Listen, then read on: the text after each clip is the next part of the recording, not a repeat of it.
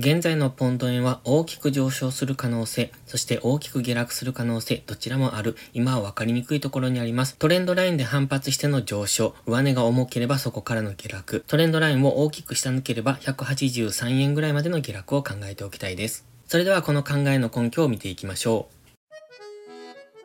おはようございます。たかしです。本日は9月7日木曜日、ただいま9時22分。それではポンド円のトレードポイントを見ていきましょう。最初にお知らせです。期間限定でポストプライムのプライム登録 75% 割引を実施中です。9月9日まで申し込みできる期間限定のキャンペーンで3ヶ月間 75% 割引価格でプライム会員をご利用いただけます。こんな大型割引は後にも先にも今回限りかもしれません。また9月9日間もなく迫ってきておりますので、少しでもご興味のある方は早めの行動がお得です。詳細は概要欄をご覧ください。それでは冷やしから見ていきましょう。まず冷やしですが、ここのところずっともみ合いですよね。この緑のボックスを上抜けてからのもみ合いというところで、現在はここから上抜けするのか、それともまたこのトレンドラインですね、そこに接触して下落していくのかっていうところを見ておきたいです。今はトレンドラインぐらいまでの日柄調整の期間かなと思っているんですが、トレンドラインに接触してくればそこからの上昇になるのか、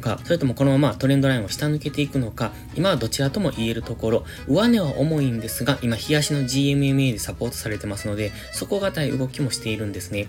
ですので大きくは今上抜け下抜けどちらとも大きく動く可能性があるところにありますので、そこは注意なので、トレードとしましてはしっかり引きつけてですね、上がったところからの下落とか、しっかり下がったところからの上昇っていうところを見ておかないと、中途半端なところでトレードすると打っても勝っても負ける、そんな相場になっております。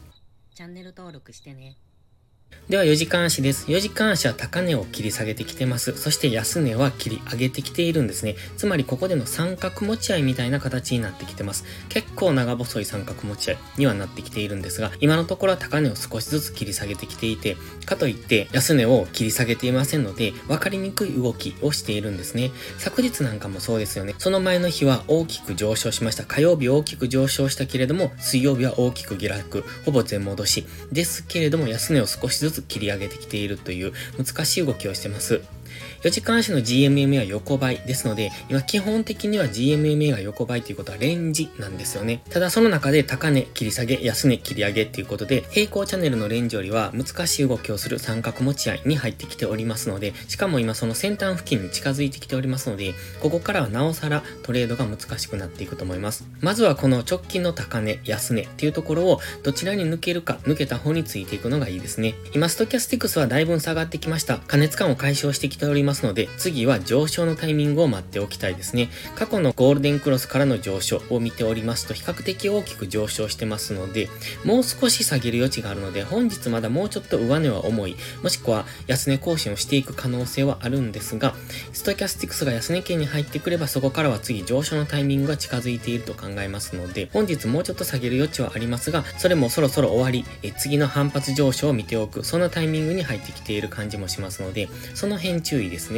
では1時間足です。上位足が三角持ち合い、4時間足の GMMA は横向きで方向感なく動いている中で、1時間足では一応上昇トレンドを作ってきております。ただし昨日の下落結構強かったですよね。夜からの下落っていうのが強かったので、本日 GMMA はもう下向きになってきております。現在はトレンドラインで反発してきておりますが、ここから反発していくのであれば、GMMA の青帯を上抜けないといけません。その場合は GMMA の青帯の上に乗せて、そこからの上昇を見ておきたいんですが、今まだ収束してますので、上抜け下抜けっていうのがしやすいんですね。ですので GMMA の青帯を抜けても、青帯で次サポートされなければまた抜け返す、下抜けして戻してくるっていうことも考えられますので、その辺は注意。